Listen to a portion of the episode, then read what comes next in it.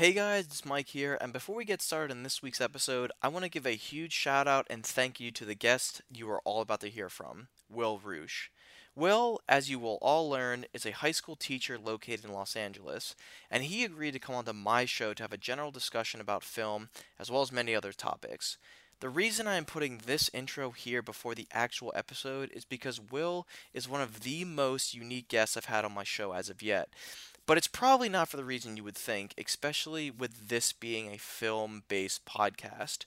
A little background that you will all soon learn about Will is also a podcast host of his own show, Cylinder Radio, where he discusses controversial topics with a variety of guests, with the main goal to ultimately better the educational system, but also challenge the viewer's beliefs in a positive manner. What's unique about this conversation today is that it is not entirely related to film. Now, although throughout the episode we try to stick to the topic of film, I'm a huge advocate for free thinking and exposure to challenging beliefs. And that is the core idea why I love film and art so much the innate ability for art and film to challenge the viewer's beliefs and value system. Now, this episode is definitely a bit different from our normal content, but I've really enjoyed my discussion with Will, and I think you all should check out his show, Cylinder Radio, and as always, the links are in the show notes below. But with that being said, let's get started with this episode of Amateur Auteurs. Hey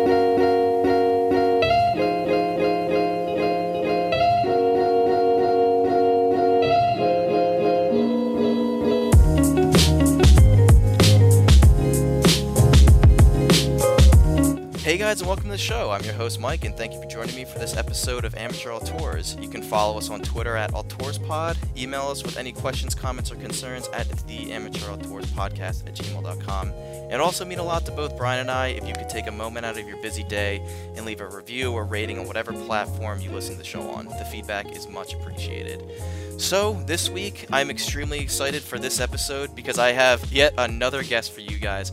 It's another very interesting episode because my guest today isn't necessarily related with film, but he's a content creator. Nonetheless, I'm a fan of his work, and I'm, I think we're going to have a really interesting discussion overall. So, my guest today is Mr. Reusch, Will Reusch, and he is the founder and host of Cylinder Radio, and it's a fairly new podcast, but there is certainly a lot of interesting and thought-provoking uh, material. So I've I've been a fan since the show came out in January of 2019, and I'm extremely pleased and honored to have him on the show. So, ladies and gentlemen, please welcome Will Reusch to the show. So, thank you for coming on, Will. I, I very much appreciate you getting back to me, and, and we can work this out. Uh, yeah, I'm happy to be here, Mike. This is very cool for me. Uh, like you said, I'm kind of new to this game as well. I've been a teacher for over a dozen years, but to go into the social media world and podcast world and stuff like that, this is all pretty new to me. So for you to ask me to come on this, I'm actually very excited. Yeah, and I've actually been I've been trying to like work up the courage to ask you to come on for a while now, but I was like, yeah, I'll just bide my time. Like I'll let some more like get him get him used to more of the episodes. I'll try and interact with the page a little bit more. But I was like, you know what? I think now's the time. So Will, you are the fifth guest to appear on on the show, but you are the first. I think very unique guest because everyone else has been somewhat associated with films. I've had amateur filmmakers, like semi-professional filmmakers, fellow podcasters, and I thought you would you're a content creator and i thought that you would really add an interesting perspective to podcasting and and also an interesting perspective of film in general. So we're going to try and match typically what i do is a two part episode. The first part is an interview the second part we talk about something film related. We're a little pressed for time so we're just going to kind of mesh those together. But let's kind of first start with this little interview process. So, like I was telling you off air and in previous episodes, I'm always fascinated by stories and and I think that's why I'm attracted to the film. I love pages like you know Humans of New York, Humans of the World, and just hearing these stories. And so I and I and and they're the more personal the better. So what I want to try and do with you is let's let's try and figure out how we got to this moment in time. So I'm I mean I'm 23. I love trying to gain as much perspective as possible. So let's go way way back, Will. Let's let's talk about you as a young man and wh- where did this this earn for teaching where, where did this stem from? Uh, yeah. Um, it's it's a it's kind of an odd thing because I, I'm very fortunate to have found, I guess we could say, my calling uh, at a pretty early age. I think I figured out probably when I was like 19 or 20, but uh, I don't have a great story for it. And I get asked this a lot from students and parents and other teachers and stuff like, oh, how did you find this? Because when you're in high school, you're trying to figure out your career and they see someone who's happy and feels very satisfied. And, and I get a lot of meaning from my from my career. So they say, oh, like, how did you get there? And I don't have a great story. Um, hmm. I uh, I struggled in in school, uh, not so much academically, um, but more like just I struggled with caring about academics. Like I think I could have done pretty well. I just didn't care. I didn't connect. I didn't connect what we were learning to anything that would remotely help me in my life. So what I did connect with that was social things. So I you know, it struggled a little bit socially, as I'm sure we all do. But then I found a, a close group of friends and just focused on that. So I couldn't tell you. We were at a, a professional development, and uh, the principal of, of, one of these schools was like, write down your five uh, most inspirational teachers you had in high school. And not only couldn't I name five inspirational teachers, I couldn't name five teachers I had in high school. Oh wow! I couldn't, I couldn't think of five names. I was like, wow, but I could tell you exactly what I'm not going to say her name, but like what a sp- specific girl was wearing at a specific party on one night. Like I know exactly, like this girl looked good or that dude was awesome, and like you know we went out and partied or whatever it was. Like I remember like social stuff vividly, but I, there was such a disconnect there. But I liked figuring things out. I liked the idea of serving. I come from a family where um, my parents instilled in me pretty early on that we should be serving somehow uh, so whether it's something in the medical field or something like that. And so I went into uh, criminal justice. My first day, uh, freshman year in college, uh, I sat in my criminal justice class, and there was a former cop there teaching it, and he said, "This is a position that is about power. And you can destroy people's lives or make their lives great, and that lies with you." And it's just like this, this whole like kind of bully power mentality. And I got up and walked out of the class and never went back. And I was like, "This is not for me." Uh, and then I was like, well, how else can I serve? I don't really know. And I kind of just took a shot and was like, maybe teaching. I don't know. I mean, school sucks. Maybe I can make it a little bit better. That's really all I got. And then, and then as I got into the education classes, I, I dug it. And then once we got into student teaching, then I was really, really into it. And I don't know why, but this kind of actually connects. Now that I'm talking about it, I always loved teacher movies, which is weird. like, I, hmm. like when I was young, when I was in elementary school or something like that, maybe middle school, I remember seeing Dangerous Minds where Michelle Pfeiffer like puts on a leather jacket and she's like, I'll show these guys. And and I was like, for some reason, I loved that movie. Maybe it was the Coolio soundtrack. I don't know. Hmm. Something got me. And that's really odd because I saw like teachers being cool on film. I was like, well, maybe I could be like the cool teacher, like whatever that, whatever that is. So that that's interesting. Um, but I, that's really all, all I have for, for what got me into it. And then as I got into it deeper and deeper and deeper, I just fell in love with it more and more and more. And it is, if you're into it, it's a very, very um, rewarding career. I mean, just the, the meaning is just coming out in, in all ways. I, uh, I had graduation today for the class of 2019 that I taught. It's just, it's incredible. Yeah. I, and, and one of the things I want to say, like, you know, I was saying this all fair, and I'll mention it now. Is like you remind me a lot of one of my most favorite teachers. I was about to say professor because I've been calling my teachers professors for years now, but it's it's just this idea of in, inspiring people that and reaching out to them, making them think in different ways.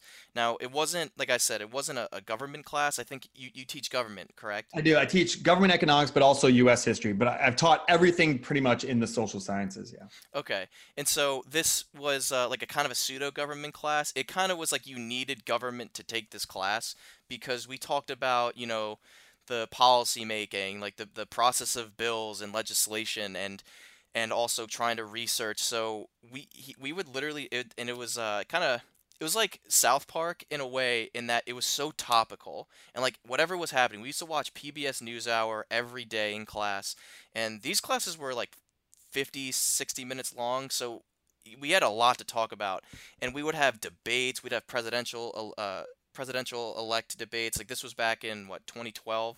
So that we had one of those big ones. We had this was the Ukrainian uh, crisis was a big thing. We had debates about whether Crimea should be annexed or not. Like we would talk about these things when I was, you know, with 16, 17, and 18 year olds. And I went to my United Nations. I was United States. We that year we got shafted. We didn't get delegate of the year, but you know, I I you know I got over it. But you know, I just think it's this is why I really enjoy your content is that it, it inspires I, am sure your students are definitely inspired. I can't see how they wouldn't be. And you just remind me so much of one of the most influential people that I've had.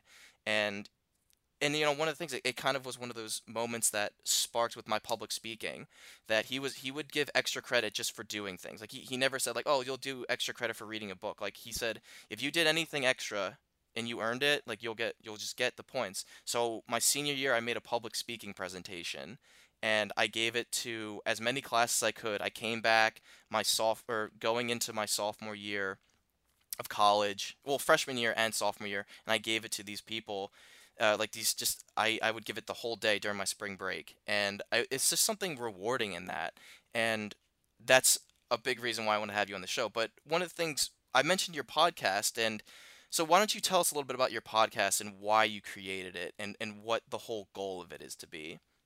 Um, yeah, well, first of all, I just also want to say, like, uh, you, if you haven't, have you reached out to this teacher that you had in high school?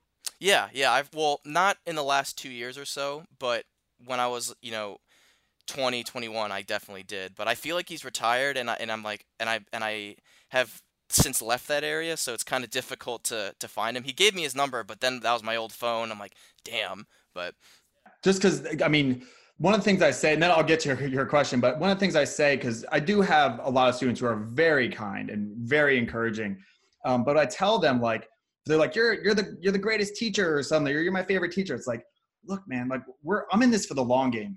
Like I want you. It's nice to hear that when you're 16, but if you walk up to me when you're 30 and you say, hey, I live an awesome life. I have a life that is just full of meaning and, and I'm helping others and I feel satisfied and have hobbies that I enjoy and blah, blah, blah, blah, blah, all the good stuff that we're aiming for. And you had even just a little bit, just a sliver to do with that.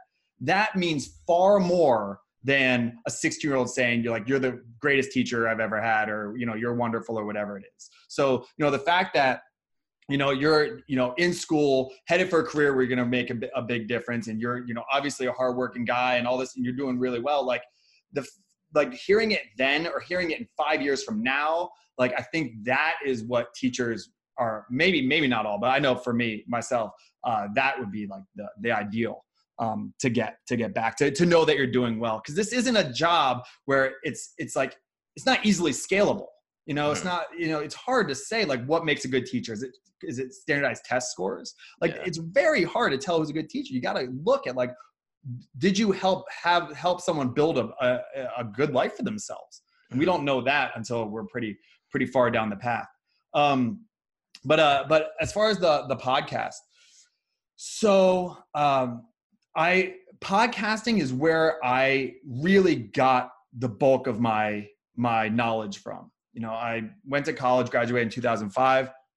Uh, you know, read books here and there, the textbooks and stuff like that, so I could teach my classes. But it w- wasn't until I jumped into the podcast world, specifically Joe Rogan's podcast, and then from there it just kind of grow grew out of that. And I didn't expect it from Joe Rogan's podcast. I was just expecting to hear about fights and you know nonsense comedy, whatever it is. And then he started getting these professors on and talking about all kinds of stuff, and it was just blowing my mind. And I was learning, and then that just sparked this idea of how much you can learn through some sort of, you know, a podcast, some sort of just auditory listening, because you can you can do it anywhere. You know, I'll pop in my my earbuds at the gym, or I mean, even just just anything. I'll do it while I'm um, you know in the shower or folding laundry or something like that. But definitely on my commute, I have a long commute. So uh, it, I just saw it as the next extension of of the Instagram that I started about a year ago, which essentially was just to expand my classroom. Uh, I've been teaching for, like I said, about 12 years, 12 or 13 years, and uh, students have said, you know, I wish you could teach more kids. I, I have, you know, friends in whatever in Wisconsin that I would wish you could be their teacher, blah blah blah. And I was like, uh, I don't know. I, I always have imposter syndrome. So I, I never think that like anyone would want to hear me, hear what I have to say or anything like that. But I could control this group of 25 or 30 kids in a classroom. Like I could get them to really listen to what I'm saying and maybe not control is the right word, but, but at least like have their full attention and putting myself out there in a, in a more, um, you know, smaller tidbit, little bits, like how I do like these one minute videos. I just didn't think it would translate very well. So I wanted to get all my ducks in a row. And I don't think they are in a row, but I'm at least more open about just learning. I just became a lot more curious. It's one of the things I like about uh, about Joe Rogan specifically is he's just very curious. He's kind of a meathead, and he just hmm. like he just asks a lot of questions. He, and he just wants to know. Like he just really is curious. And that when I realized that curiosity is really what intelligence is, it was such a weight off my shoulders because I would I would be working with very very intelligent people, very high. You know, went to Oxford and Harvard and stuff like that. I'm from a from Penn State, actually, uh, just for the bachelor's degree, and I just didn't feel like I I I could measure up. But then I just became really curious and just asked a lot of questions. And if I screwed up, it's like, good, okay, well, I screwed up. And it, it got rid of my ego a little bit and all that kind of hmm. stuff. So from social media, putting stuff out there, and then sometimes people will knock it down. It's like, good, let's have a conversation. If I'm wrong, I want to hear about that. If I'm right, good, then I can, you know, put a little bit more weight on that idea. And then the podcast was just how do I get access to, you know, other people who are experts in some sort of field, and then we can just hammer it out. I I really am bothered by the lack of critical thinking and civil discourse. Uh, I just posted something like right before I sat down for this on, on I think like the Daily Show Instagram page or something. Just challenged an idea. And just the mob came after me, just like you're this, you're you know, and I get called like a Nazi, I get called like a libtard, I get called everything. It's like I'm just I'm just trying to, I'm just curious. I'm just asking questions. So the whole idea is, is, you know, that cylinder radio is that from one side, all you see is a rectangle. And then from the other side, all you see is a circle. But the truth is that things are, are very multidimensional. And it just kind of fit with everything that I'm trying to do on my on my social media everything that I've kind of experienced in life from different different experiences that I've had people I've met people who come in is as soon as I was certain that it was a, a circle then all of a sudden there's another angle and i was like oh i am wrong. There's a whole nother element to this.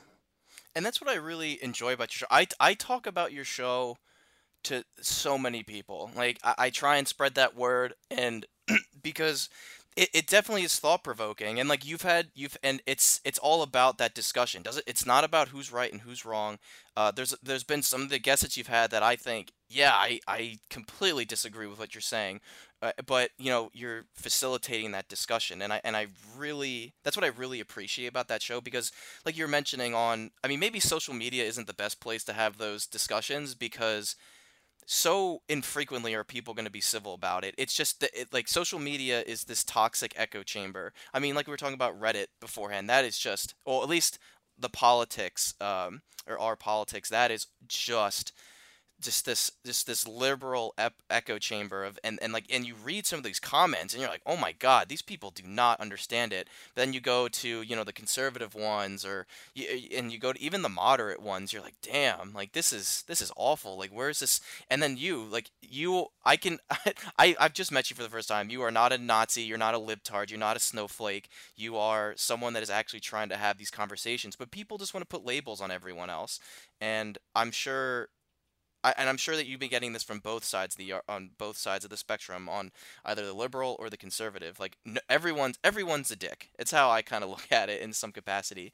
But no, yeah, I've been really trying to spread the word of your podcast, and and I, I think I'm gonna try and put some segments throughout this this episode, just try and get people an idea of what your show is, and it might, you know, we're amateur Auteurs It's all about film, but you know, content creating. So I want to ask you, how do you think your show's been evolving? I know you, it's just it's been January, it's been six months or so, but I feel like as as I, I feel like I've been noticing an evolution in your show. Like the conversations have been becoming more more streamlined, more focused. The and I, I'm just very curious how you think your show is evolving as just um, an introspective kind of perspective.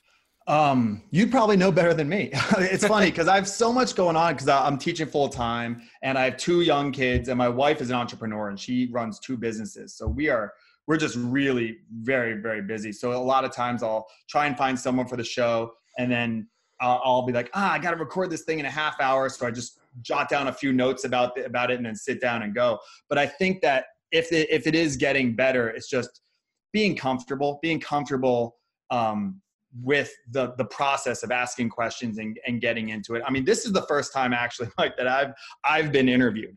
Um, I mean, ever like on on like on like online or anything like that. I mean, outside of like a school newspaper. So, mm-hmm. um, so I this is this is like get being very meta of like I don't know if I'm if I'm doing well even in like this interview or how this is going to go for your show, but you know, it's it's the the whole idea of of going from from something that you're not necessarily comfortable with and doing it anyway and then learning from it listening back and getting better and better. I do listen to every show and sometimes after i'm done recording i'm like oh, i tell my wife like that was terrible and i go back like ah, actually that one wasn't so bad. And then sometimes i finish one i'm like that was great uh, but i think it's just just time. You know i do jujitsu and and one of the things i just tell people when they were getting the jujitsu i just say mat time you know, it's just there's nothing, there's no there's no replacement for it. You just got to put in those hours. You know, Malcolm Gladwell, you know, the ten thousand hours. You know, oh, of course. I think that's just there's no way around that. Unfortunately, I wish there were those those life hacks. Don't don't seem to to exist a lot of times.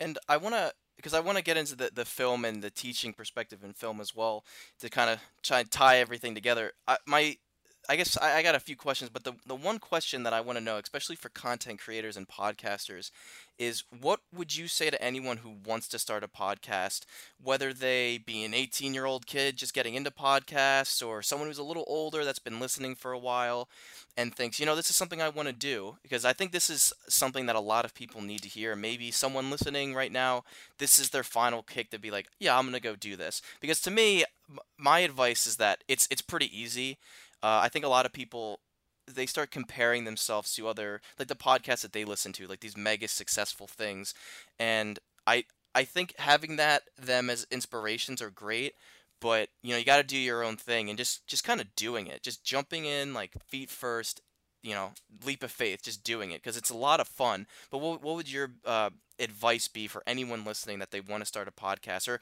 let's say one of your students came up and said, "I want to start a podcast," like what what would you say to them? Absolutely. Um, have an aim. Like what what are you aiming for? I think that there's so much uh, people want to be famous.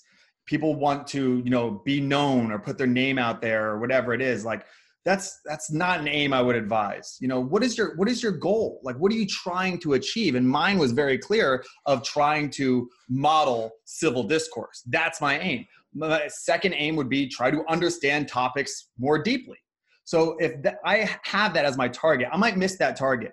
Like that's like the the word sin apparently means to like miss your mark.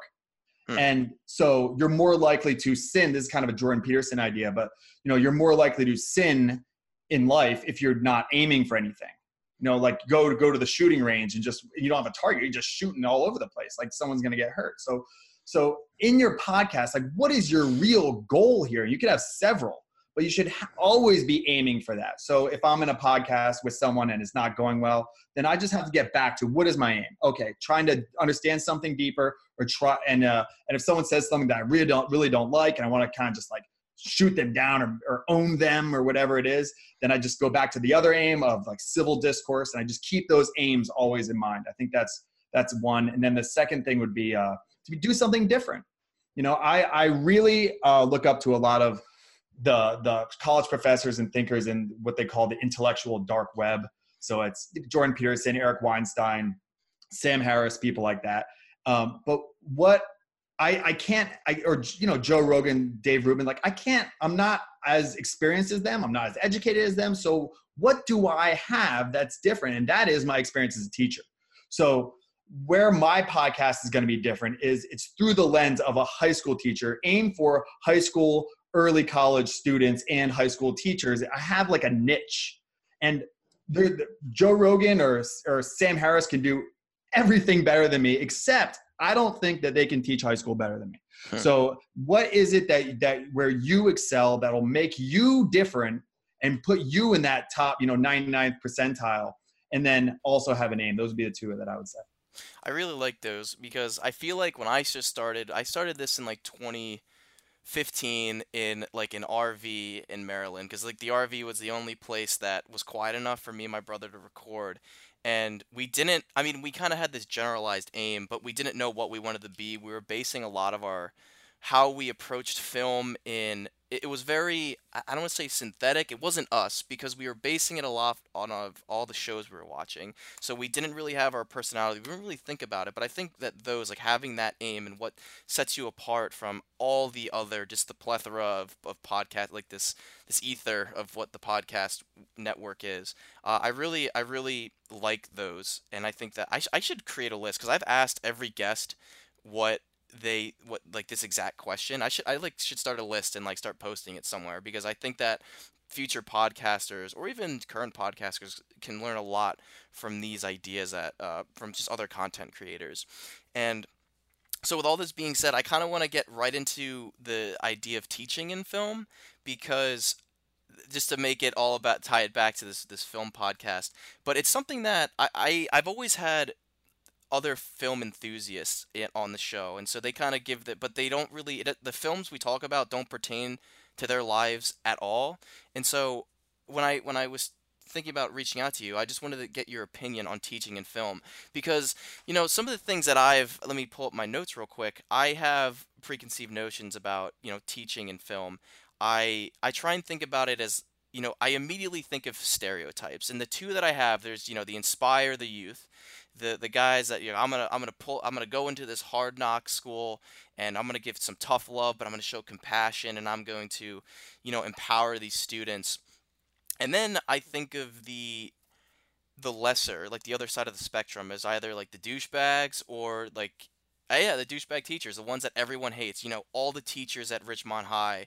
You know, Animal House, the teacher that smokes pot and has sex with the students. Um, you know, I'm I'm I'm currently rewatching Breaking Bad. You know, this genius Einstein chemistry teacher that just snaps, and but then you know on the other side of that spectrum, you know, the Inspire the Youth. You know, you have Stand and Deliver, one of my favorite teaching films. You know, hard lessons with um with uh, Denzel Washington, and and so it's I, and I, but I think that's the thing. Like there's it's spectrums. It's either it's in their extreme spectrums. It's either this inspire the youth, they're the greatest teacher to ever walk the earth, or there are these hor- or even like the Breakfast Club. I'm thinking of that. Uh, I don't know if he's a vice principal. Vice principal, or, yeah. But he, you know, walked in. He's he's doing this tough love, but he's obviously the antagonist of the of the entire film. Like he's the man, but it, it's it, you fall under this you're insp- you're inspiration to the humanity or you're the scum and you're like a draft dodger and you have no business being a teacher and we're just going to bust balls the whole time. So what's what's your take on on teaching in film? Do you do you agree that it's either one side of the spectrum or the other or are there films that maybe I'm not aware of that there's an in between? Um, th- yeah, there could be. I mean, so the the teaching film that I uh, that I mentioned that I, that I liked growing up was Dangerous Minds with uh, with Michelle Pfeiffer. And the the character that I liked a lot in that wasn't her. It was her friend. He was like a kind of like a, a fat English teacher or something.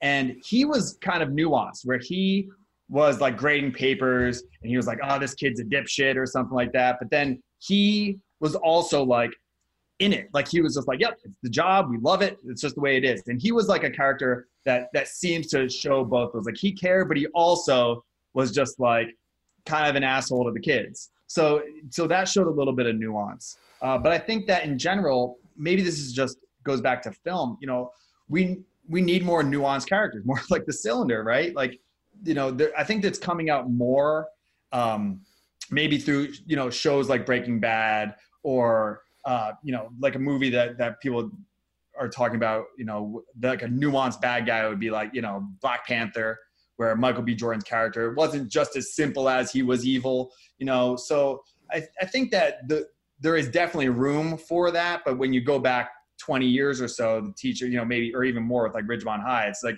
we just have time to show one element of this teacher, mm-hmm. you know, mm-hmm. a lot of times. Now, when you see like f- teaching being portrayed and filmed? Is it if it's done like really wrong or like really right? Does that like bother you? Because something like going into you know the medical profession whenever i watch now i'm not a doctor but when i watch shows like nurse jackie which i can't i can't stand nurse jackie i watching Grey's Anatomy or like watching House, like it's just really it's it's like entertaining, but it's also kind of like perpetuating this idea that of of how medicine works and, and, and it kind of infuriates me too a little bit because then you see patients it's kind of like how the cop drama thinks like the civilian knows how like cop procedurals work but and you kind I've been kind of seeing that in in my clinicals now in that people walk in and they think they know what people are talking about. They like self-diagnose, they self-medicate, and people have been doing that with or without these shows. But you know, I've I had had patients come up to me and say like, "Oh, I saw this on TV. Like I know what I'm talking about," and I have to politely and compassionately say, "It it's you know it's TV. It doesn't work like that. You know like." This is very serious. Don't just start taking stuff off the counter be- and and then self-medicating because there's you know there's this uh, this this uh, interaction with the medication you're taking. Oh, but it's okay. I haven't. Ha-. It's like no, no, no, no, no, no. This it, just because you've seen it on TV doesn't mean it's true.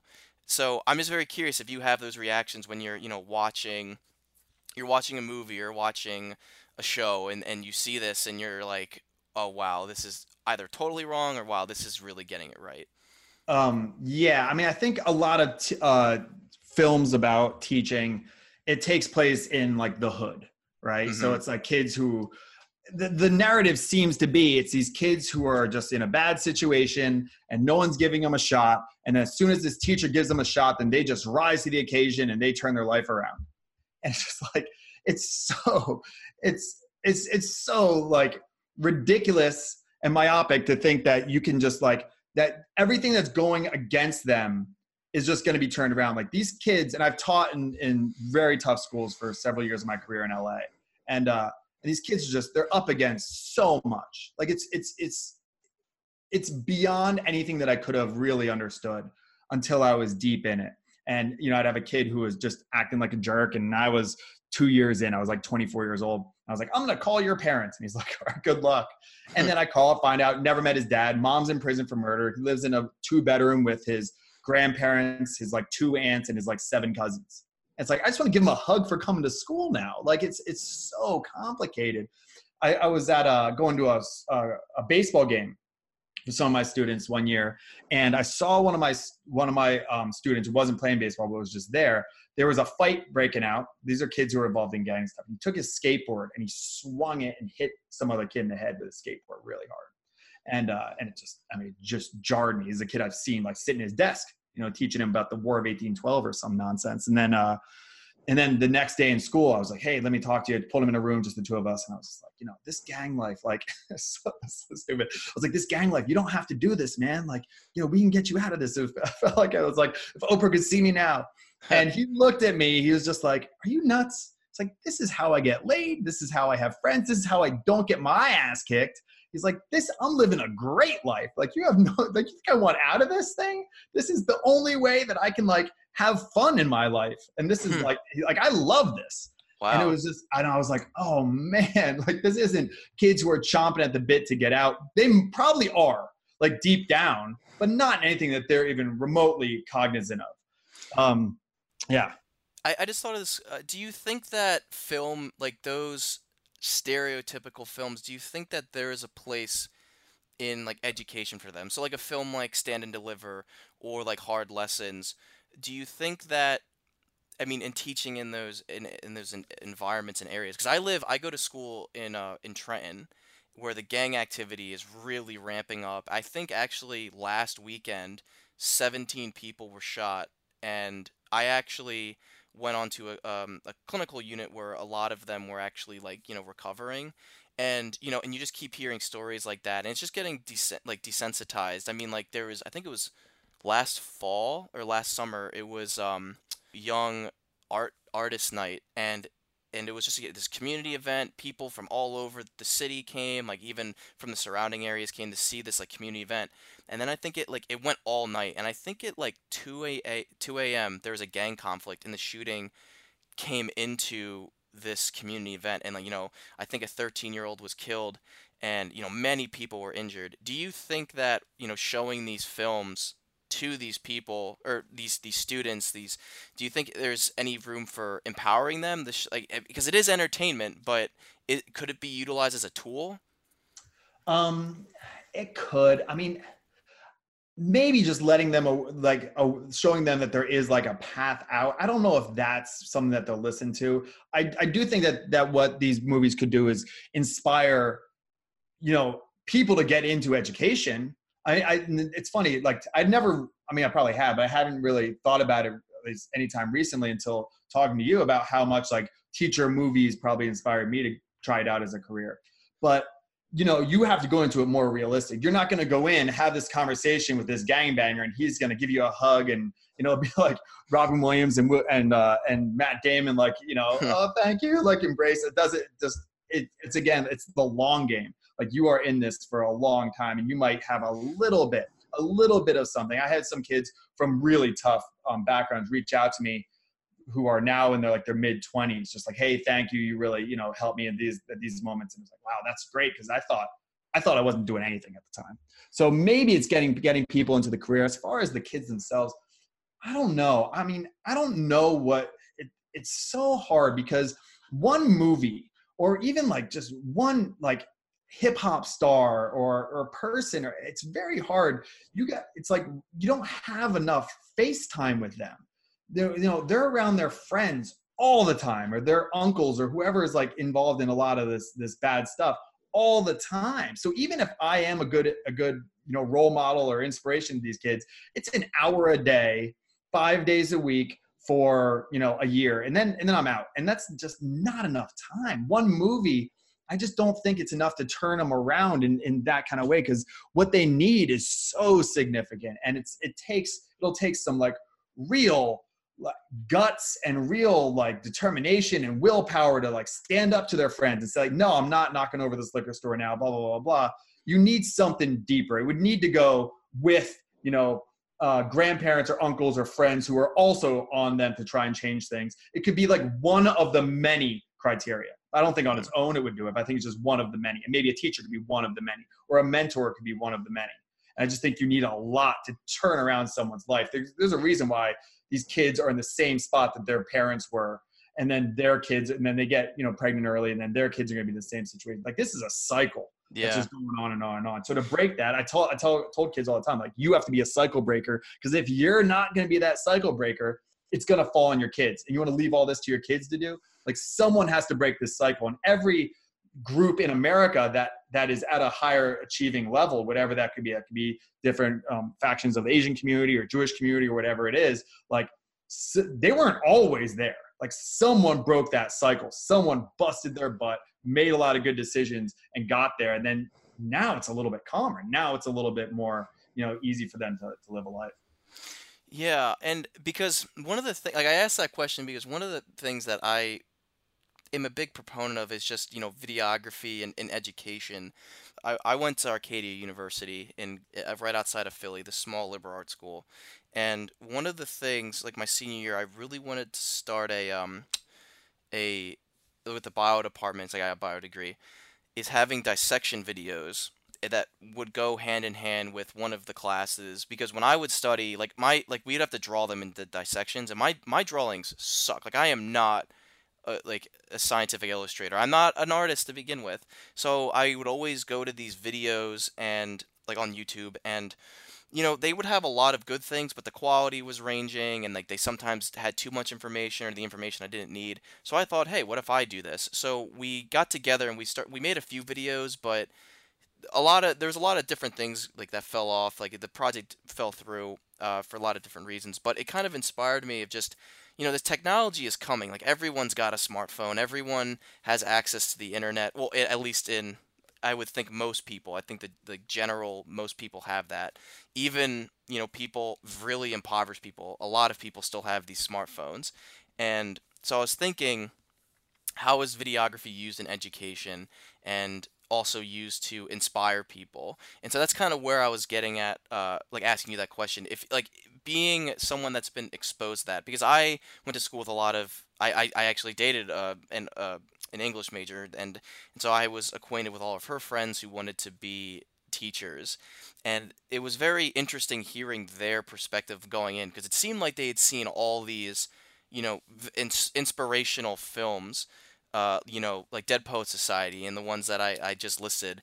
Uh, I always think of the joke in La La Land with Damien Chazelle a few years ago where uh, Emma Stone's character is is trying out for whatever TV show, and, and the character is of a teacher, and they're and they're doing the line reading, and she's talking to like what you mentioned, like this um like this like this gangbanger like teenager, and he's like Jamal, you can you can be whatever you want to be when you grow up. It's like no, you be tripping, Miss G, and then the line is no, Jamal, you be tripping. I that's like what I could think of when when you were mentioning that, and like I'm sure those those events happen in real life, but these people and and like these people that I was that I was, you know, being acquainted with, I think they were going into teaching because they wanted to be that inspirational teacher and they want and they, they wanted to go into these, you know, inner city Philadelphia, inner city Trenton, inner city Camden areas and try and be that that that teacher to these kids, but I don't think they were understanding the intricacies that you have just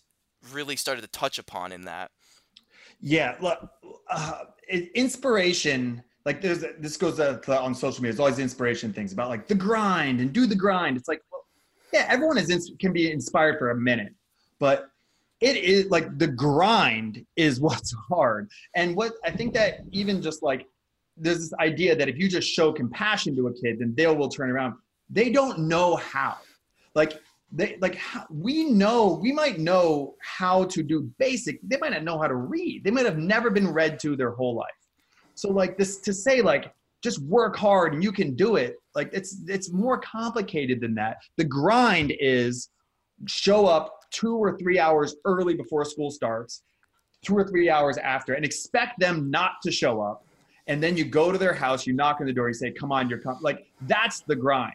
It's you have to walk them through the process day in and day out. And you have to hold their hand because a lot of these kids like especially like gangbanging kids like they might be 16 17 years old but developmentally and, and cognitively they're they're in third grade. Like they, they're that's that's what i noticed with i'm from uh, pennsylvania. We didn't have like gangsters really.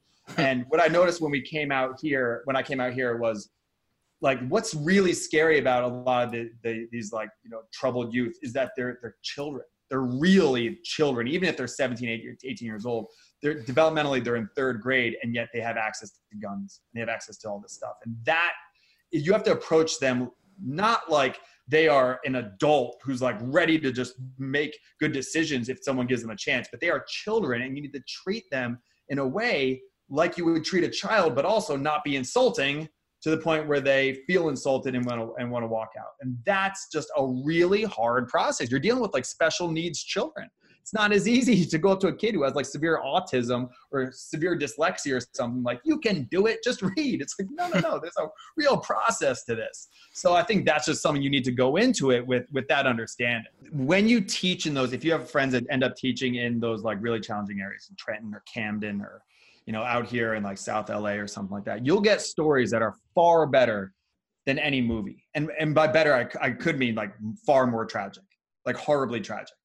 So I just have a story because this is a film podcast. So uh, maybe it's just a story uh, for you. Is I had two brothers that came to my school. One was a year older than the other one, and the younger one, I think he was 16. He had been shot uh, in like a gang uh, gang related issue. And he was shot and he was shot in the head. And over the course of two years, he taught himself how to talk again and speak again and walk again and everything like that. His head was very deformed because it basically blew his head apart and they meshed him back together. Crazy, just, I mean, months and months of agonizing physical therapy, the whole thing and his brother was kind of just like oh, still involved in the gangs and just his his older brother but like you know walked his, his younger brother through the whole process of like getting in and like carrying his bags and everyone liked him. He struggled to talk and very low level because cognitively like he was you know trying to learn how to read again and stuff like that 16 year old kid. And i was at a, a well-funded kind of like bill and melinda gates type charter school. And uh, we give kids laptops and they bring them home. And uh, at one point, this this the kids were on their front porch on their laptop, and some people rolled up on them and said, "Give us the laptops." So they did, and then they said, "All right, give us your jackets." And the older kid, the older brother's name was Ivan. He took off his jacket and gave it to him. Then the younger brother, the one who had all these issues and half his body was paralyzed and stuff like that, he had a pullover jacket. He was taking too long to take it off because half of his body didn't work. So they shot him and killed him. Damn. Shot his older brother in the arm, um, and he died. So it, he for two years just grueling physical therapy and just tutoring and the whole nine yards just to come back from being shot, and then he was shot and killed. And it was just, I mean, it was didn't even make the newspaper. Like I, I, I knew their names and uh, for for years later and looked them up. Not even it's not even online. That's and it's just like it's so tragic. And that's so heartbreaking. horrible. And this was just part of just like life in that neighborhood.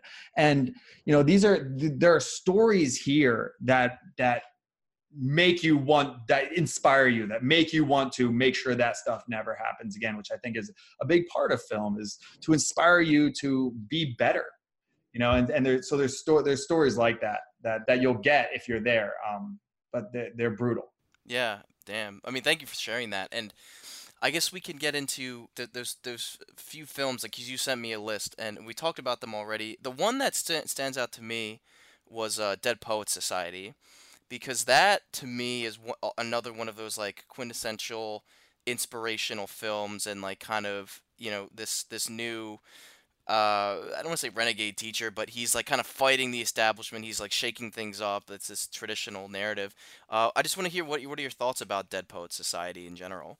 Yeah, it's been a while since I've seen it, but uh, I think one of the one of the things that I that I remember from it is the blending of teaching and humor, and how because Rob Williams and he's awesome, and like um, and the importance of that, and you know he kind of almost like um, resurrected that character in a similar way in Good Will Hunting, which is like my favorite movie of all time. Just as like a mentor who's cracks jokes, but is like gets down to the nitty gritty of like you know what you what you how do you build a life for yourself? And uh, and in that movie i thought one of the things that, that stands out to me as, far as what i remember about it is having young men like get in touch with their emotions and their vulnerabilities and teach them how to be strong men. And and i think that that's something that's really lacking especially with a lot of young men who don't have good male role models and, and uh, um, father figures or whatever it might be is how do you because are you you are either very aggressive or you're just very non-aggressive and almost like effeminate. And like and you have to do that balance of showing them how to get in touch with their emotions and how that isn't something that is you know not masculine and how that can be something that you can also be tough and how to take responsibility and all this stuff. And i've, I've had a lot of um, like lunch sessions at my school that i'm at now with just guys. I say like this is like a guys lunch and almost all the guys in the school show up. I might have like, you know, maybe not that many, but I have like 75 guys or something at, lunch. And we just, they just, they're so, they're, they, they feel very vulnerable. They're like, what happens if you ask a girl out? Or how do you even ask a girl out? Or like, what happens if you, you know, you, you're crying in front of your friends? And like, they just, they want to know this stuff and they, and they have to feel comfortable to do that. So I remember um, that's one of the things in that movie that he got them to love poetry. And that's not something that I think a lot of guys would necessarily think is okay. You know, Jay Z talked about how people always make fun of him for writing poetry and stuff like that, but you, there's no reason to. Like we think Jay Z is cool, so you know, you just have to be able to frame the stuff in the right way, and I think that's a real job of like my my um, my profession is we're translators. You take an idea that is a good idea, but you have to translate it to a teenager, or to a college kid, or whatever it is, in a way that they can connect to and really buy into. It's not just this on its own. You have to translate it to something more personal so that they see the benefit in their own life.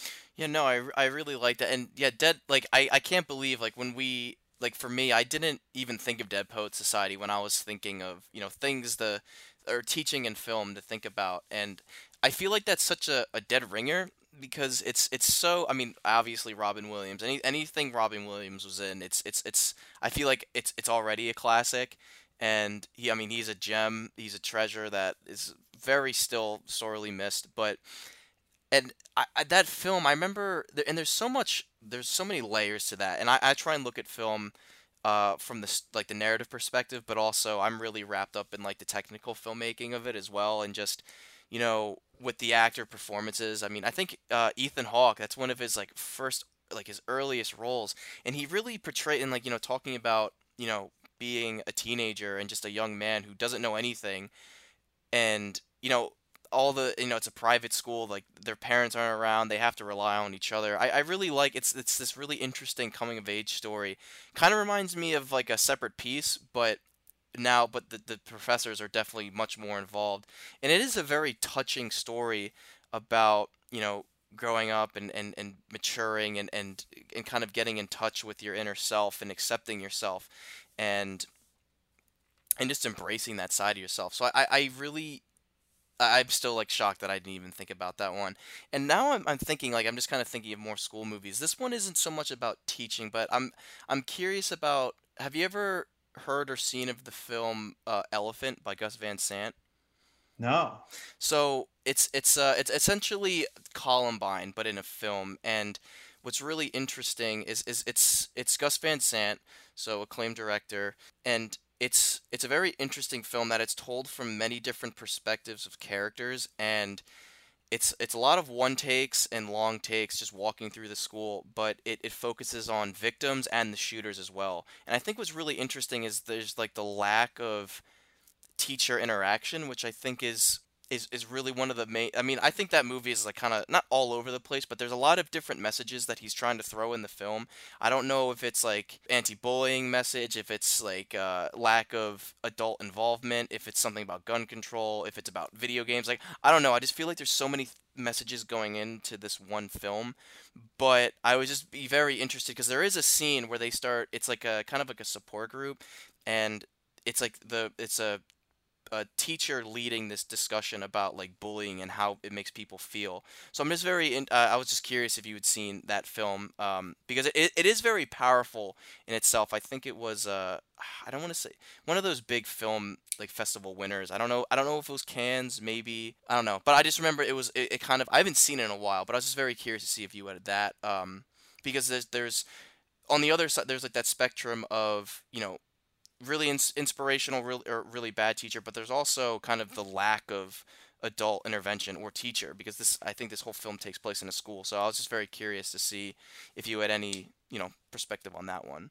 Um, no, but I I do see like I mentioned Good Will Hunting, which I think is a Gus Van Sant movie. Yep. Um, but uh, but like the teachers, uh, I, I mentioned like I don't remember teachers that I had, but I do remember friends that I had who were teachers. So you know it's not just classroom teachers that that are going to teach you about life. It could be it could be coaches it could be other friends it could be a coworker it could be whatever it is. And there's a lot of movies that are like that that i think are perhaps more realistic about what is a teacher. And so yeah i'm a classroom teacher but i i hopefully have a relationship with a lot of my students where it could be i could just be a coworker. You know i, I kind of think about it more like that because i'm not it's not just about teaching them what you know you know who the 15th president was or something like that. That's not really the way i run my class. It's just trying to get you through life a little bit easier and trying to help you figure out stuff about life is really what it is. And then i just use history or government as my vehicle. And so if you have a coworker and you're just working at whatever you know you're busting tables at chili's or something like that you might have a coworker some guy who washes dishes or works in the kitchen who just like has been through some stuff and he has a little bit of wisdom and he just teaches you a few nuggets that you're just like, wow, this is, I'm getting something useful from this, maybe far more than your history teacher. So that's, you know, I, because my, my teachers weren't from my schooling, um, I kind of like, oh yeah, so it's not about teaching science or history or math or whatever it is. It's it's about teaching, you know, how to help you a little bit through through life and how to get what you want out of it. Hmm. Yeah, no, it's like I again, I, I feel like I'm being imparted some really awesome wisdom, and uh, and I, I am like I'm I'm being I'm I'm kind of finding myself with a, a lack of uh like with thoughts because I'm just trying to take everything in because I, I wasn't expecting well because I was like oh like teaching in film like how can I how can I try and make this interesting for the show but you know you're you're a very insightful man Will I I uh I feel like I'm learning a lot from this discussion, and I, am kind of becoming, you know, a loss of words. Which I'm I'm very shocked at because I wasn't expecting that from this this conversation. But yeah, uh, I so I, I guess I've kind of run out of things to say about the movies because, of everything that we've been talking about. But so I guess we can do our, our closing thoughts about this episode and we can start wrapping up.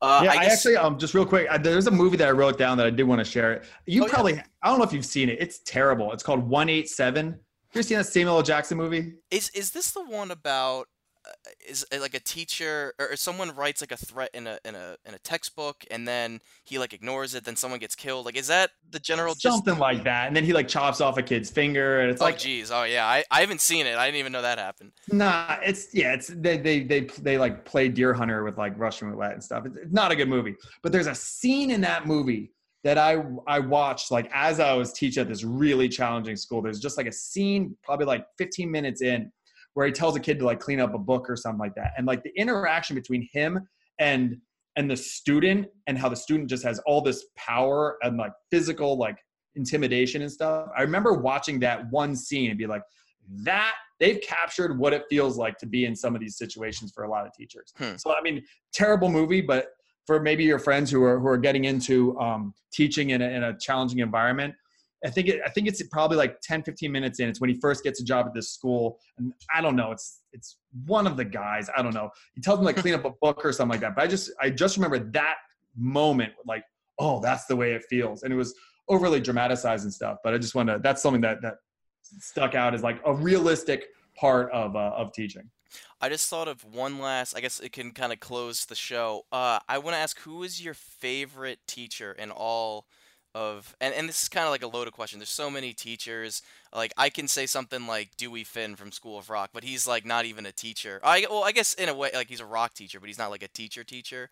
Uh, i mean i'm still gonna say my my favorite teacher is is the teacher from stand and deliver. I I, I don't know. I, that's like one of my favorite teaching films, and I just I just love the performance and everything, and just the in, like the realistic inspiration. I also like that he's a minority teacher. It's not a white a white man coming in and being like, "No, you you you all can do this. Like you're you be tripping Jamal. Like you got this." It's it's it's a it's it's a it's a minority teaching minorities and being an inspiration to them and choosing like he's he's very overqualified to be teaching high school but he makes the decision to come back and it's I mean based on a true story to come back and inspire these kids for you know the betterment of man and these and these and these kids so I I think that's why I really enjoyed it because it's not this whitewashed white male or white female comes in and says we're like I'm gonna I'm like we're gonna we're gonna help you out like the white savior. So I think that's why I really enjoy this film, and I always come back to it with teaching.